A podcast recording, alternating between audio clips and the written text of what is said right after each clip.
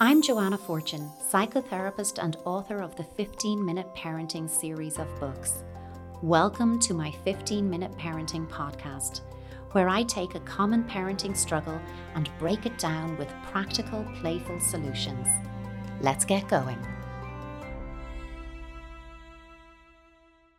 In a previous episode, I spoke about the importance of resisting the understandable pull to rescue our children from difficult feelings. Recently, I received a message from a parent who had listened to that episode. It was the episode entitled How to Avoid a Fix or Change Agenda that I released on January 29th earlier this year. And she said she really struggled to hold that position. She said in particular that she struggled with how upset that she would become herself when she saw her child upset, saying that as soon as her child started to cry, she would soon follow suit and end up crying as well. As a result, and of the panic she felt when her child became distressed, and she was talking about sadness as emotional distress, not frustration or anger or other emotional states, she really wanted to look at why that was so hard for her. And I thought it was really interesting, and especially that it was particular to the feeling of sadness or distress that triggered her. We had a consultation about all of this, and she agreed that this would be a very useful topic to cover here on the podcast for others to think about and reflect on. And that's key to this episode reflection. As you listen to this episode, take a micro pause starting right now because I'm going to ask you questions that I want you to answer. If the answers don't come to you instantly, don't worry, hit pause on the episode and give yourself time and space to find the answer. But if you can take that micro pause now, I want you to answer. When you were sad or upset as a child, how were you responded to? Okay? When you were upset or sad as a child, how were you responded to? Take your pause, answer that question for yourself, and perhaps even bring to mind a specific time it happened and allow that memory to present itself to you again now, thinking how it felt at the time, but also how it feels now to recall it. Take another pause and answer this question How do you wish you had been responded to in that moment? How do you wish you had been responded to when you were upset or distressed as a child in general. Allow that thought to formulate, paint a picture in your mind as to what it would have looked like as you wish it. How would you have felt as a sad or upset child to be responded to in this other way, the way you wish you had been responded to? And how does it make you feel now as a parent to picture that response? Just allow all of that to come in. And this is a useful exercise to do whenever you find yourself over or perhaps under reacting to your child's emotional expressions, not just sad feelings, but all feelings. There's an excellent therapeutic parenting program that I always recommend, and it's one that I'm trained in myself. It's called Circles of Security. And while I'm not going to get into all of the details of that program here, they do have a concept of a circle that a child travels around. And I want to talk about that. On one side of the circle are two cupped open hands that represent the parent. The hand at the top of the circle represents the secure base from which your child launches forward to go and explore their world, their environment, to try new things, to have new experiences. Our role as parent here is to resist the urge to hover, crowd, or intrude upon this exploration, but instead to support it, to encourage their exploration, to praise their effort over outcome. And that's the top of the circle of security. Usually, after a while of this exploration and perhaps some less than successful efforts, perhaps a stumble or a scrape or, you know, a fallout with a pal or sibling, basically when their little love cups are running low, our children will return to us typically in a less than pleasant state. You know, they're likely to be whining or whinging, crying, disgruntled, giving out about some perceived injustice their sibling has perpetrated against them, whatever it might be. This is when they return to us on the bottom of that circle, seeking comfort, nurture, reassurance, and emotional and behavioral, that is, outer and inner state organization. And they need us to welcome them back to our arms, welcome them in this dysregulated state, and hold them until they feel grounded and regulated enough to launch themselves back out there. And so, while the hand on the top of the circle represents a secure base from which your child launches from to explore, the hand on the bottom of the circle represents a safe haven that they can return to and they can be emotionally held and put back together. And you might be thinking, well, how will I know when they've had enough? But look, you know as well as I do, know better than a child to let you know when they've had enough of your hug. They'll wriggle free and they'll be like, let me go, I'm going, I need to do something. Now, be aware that some of us are going to find it easier to support the exploration at the top. Off you go, away with you, you got this. And some of us will struggle with that. You know, oh, be careful, don't run, don't run, that's too high, let me hold you. And our struggle might be at that top of the circle. And those of us who struggle on the top might find it easier on the bottom to welcome our dysregulated children back in, to hold them, to cuddle them, to comfort them, while those of us who are strong on the top might show our struggle on the bottom and too quickly push them back out. What's wrong with you? Why are you crying? There's not a mark on you. You're fine. Off you go. And whoosh them back out onto the top of the circle to explore before their love cup has been fully topped up, meaning that they're only going to return to us in an even more dysregulated and distressed state even quicker the next time because we've prematurely pushed them out and the circle will get smaller. They'll be coming back into us quicker. The challenge is to find and hold that balance between supporting independent exploration and welcoming and organizing emotional dysregulation. Now, where we might struggle is part of our own story. And I've spoken about therapeutic parenting previously on here, but it was some time ago. It was back August 21st, 2020. So you'll have to scroll back into the archived episodes to find that one. I'm not going to get too much into the specific detail of therapeutic parenting now, but suffice to hold in mind that how we experienced being parented as children is the greatest influence on how we now parent. This doesn't mean you can't change that style, but it may well mean you need some support in making sustained conscious changes to get you there.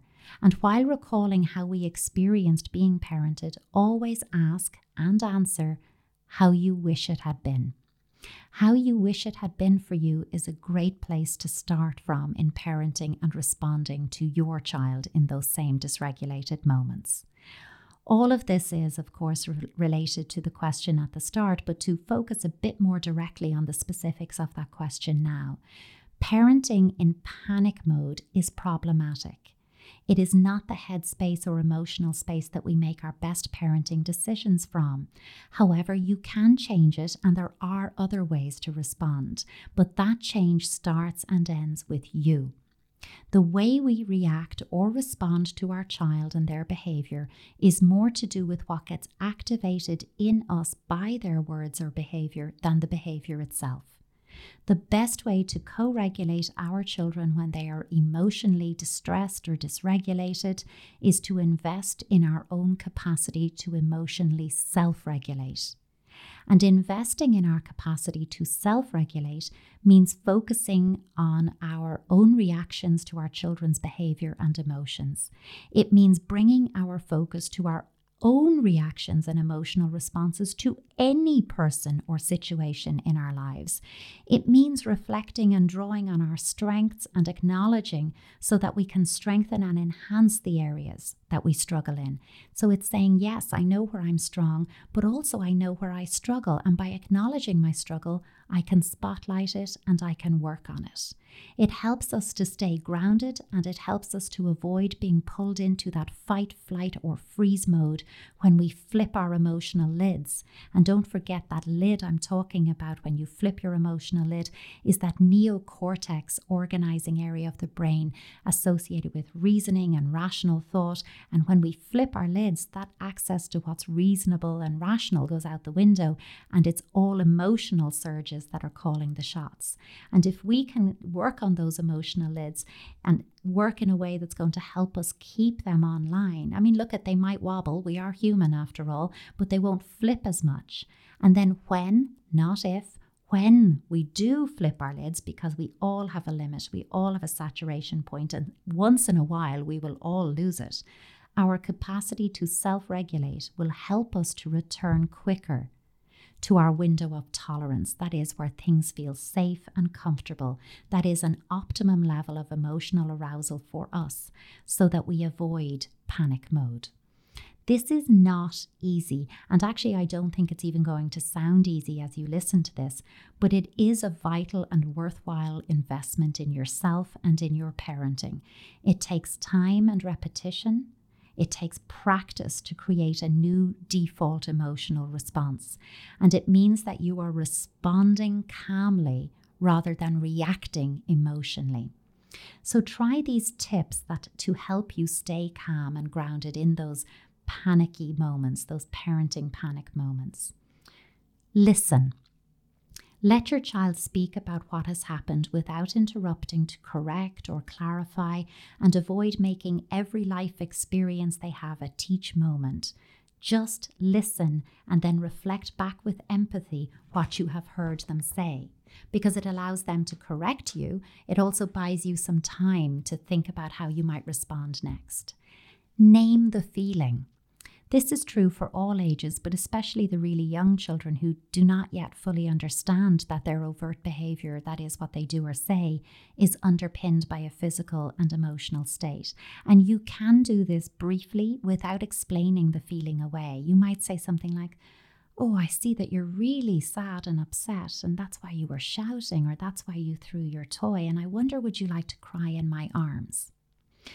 Be present don't check your phone or think about setting the table or tidying up the floor or stacking the pile of books or blocks beside you while you're comforting them. Be with them fully in the moment. And show your child that all feelings are valid and welcome by you. It is very difficult, very, very difficult to see and just let your child feel sad or feel upset or worried, to let them cry without rushing prematurely to the shh, shh, shh, calm down, calm down, it's okay, there's no problem discourse. The challenge, though, and the crucial part of this be with approach is to become the calm in their distress rather than to try to get rid of or rescue them from that distress. This way, they can take their cues from you, their behavioral and emotional cues. They can feel what they feel when they feel it and find their way out of that feeling with, because of, and into your calm. Repeated experience of this will help to strengthen their capacity to self regulate in times of distress later on. And then for you, take the time to really self care beyond lighting that expensive scented candle or running a hot bath or taking the dog for a walk. Invest in small changes that make big differences and are easy to embed into the now moments of your day. Therapeutic self care is about a structured, regular practice. It's not about feeling good and feeling nice because sometimes it doesn't feel good or nice and it's not easy, but it is work and it is work that is worth doing. Try to do some of these things at least daily. For example, mark yourself out of 10 as to how you feel at the start, in the middle, and at the end of each day, and track these scores over a two week period. What is the story of the changes in these scores? How do you narrate and explain those? Is there a pattern to them? My good friend Helena Deline, who runs Giddy Studios, introduced me to the concept of a mindful cuppa, which is something that I like to do every day. And that is about the value of taking a few minutes to actually sit with your hot cup of tea or coffee and hold it in your hands. Feel the warmth, inhale the aroma of it, sip it, and note the taste. Don't rush it, be aware of it. And when possible, I like to take mine outdoors and increase the therapeutic benefit of the pause in the often frenetic pace of my day by changing my field of vision, changing the physical environment from indoors to outdoors. And when you're trying to be grounded and in the moment, maybe you have a busy mind. I know I do, and I find my mind wanders a lot. And so I use the bird practice to help to pull me back into the now moment and anchor me there. And what that involves is saying, saying out loud or to yourself, depending on your preference. I say it out loud. When you see a bird, I just say, I see a bird. And it brings me into the now moment, wherever my mind had wandered to. Or if I hear a bird, I just say, I hear a bird. And again, it brings me into the now moment and out of the spiraling thought process. That can be very, very helpful. End each day with the acknowledgement um, that things go well and things go less than ideal. And how you do this is by acknowledging the thing, pick one thing, even one thing that went really well, and then pick one thing that you wish you could change about the day. Give yourself an opportunity for do overs and embrace relational repair as a practice. And what that means is allowing yourself to acknowledge and feel that didn't go so well, but being able to come back from it and say, I know what I wish I had done. I know how I would have liked it to have gone. And if that involves another person, your partner or child, going to them and saying, I really didn't handle that well in the moment. And now that I've had time to think about it, here's what I wish I had done or said. Can I have a do over? The people who love us, our partners, our family, our friends, our children, are really forgiving of our behavioral transgressions and they will give us those do overs just as we would give to them. Show yourself some kindness this week. Have a think about what's going to work for you. And I hope that some of this is helpful and at least comforting and reassuring.